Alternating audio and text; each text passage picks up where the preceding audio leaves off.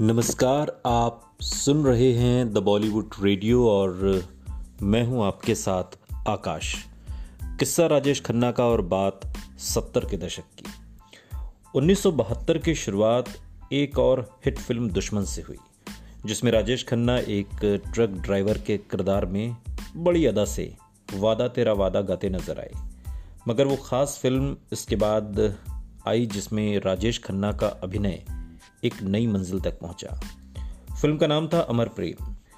ये किरदार एक तरह से राजेश खन्ना का देवदास था, जिसमें उनकी परफॉर्मेंस एक खास पोइटिक इंटेंसिटी लिए हुए थी, जो दर्शकों के दिल को छू गई। अमर प्रेम लेखक विभूति प्रसाद बंदोपाध्याय की कहानी पर आधारित थी और इस पर एक साल पहले ही निशी पद्मा नाम की एक बंगाली फ़िल्म बन चुकी थी।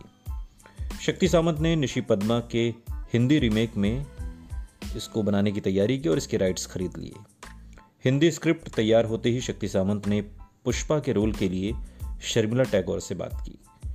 शर्मिला के बेटे सैफ के जन्म को एक साल हो चुका था। इस दौर में उन्होंने किसी फ़िल्म में काम नहीं किया था। स्क्रिप्ट उन्हें पसंद आई और पुष्पा के किरदार के लिए उन्होंने फ़ौरन हाँ कर दी। वापसी के लिए ये एक गंभीर रोल बेहतरीन था। हीरो अनंत के रोल के लिए शक्ति सामंत की पहली पसंद थे अभिनेता राजकुमार, क्योंकि उन्हें लगता था कि इस महिला प्रधान फ़िल्म में हीरो बनने की राजेश खन्ना को कोई दिलचस्पी नहीं होगी। लेकिन राजेश खन्ना को जब पता चला कि उन्होंने शक्ति सामंत को राज़ी कर लिया है और कहा कि इस रोल के साथ वो पूरा न्याय करेंगे। कहा जाता है कि अपने किरदार की रिसर्च के लिए राजेश खन्ना कलकत्ता की मोयरा स्ट्रीट में अभिनेता उत्तम कुमार के घर भी गए। उत्तम कुमार ने निशी पद्मा में हीरो अनंत बाबू का रोल किया था।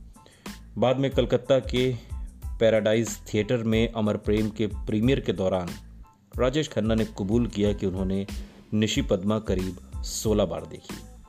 उन्होंने ये भी कहा कि अगर वो निशी पद्मा के उत्तम कुमार के परफॉर्मेंस का 50 फ़ीसदी भी कर पाए तो अपने आप को खुशकिस्मत समझेंगे। अमर प्रेम में हीरो का नाम अनंत से बदलकर आनंद कर दिया गया, जो शायद राजेश खन्ना की यादगार फ़िल्म आनंद पर आधारित था।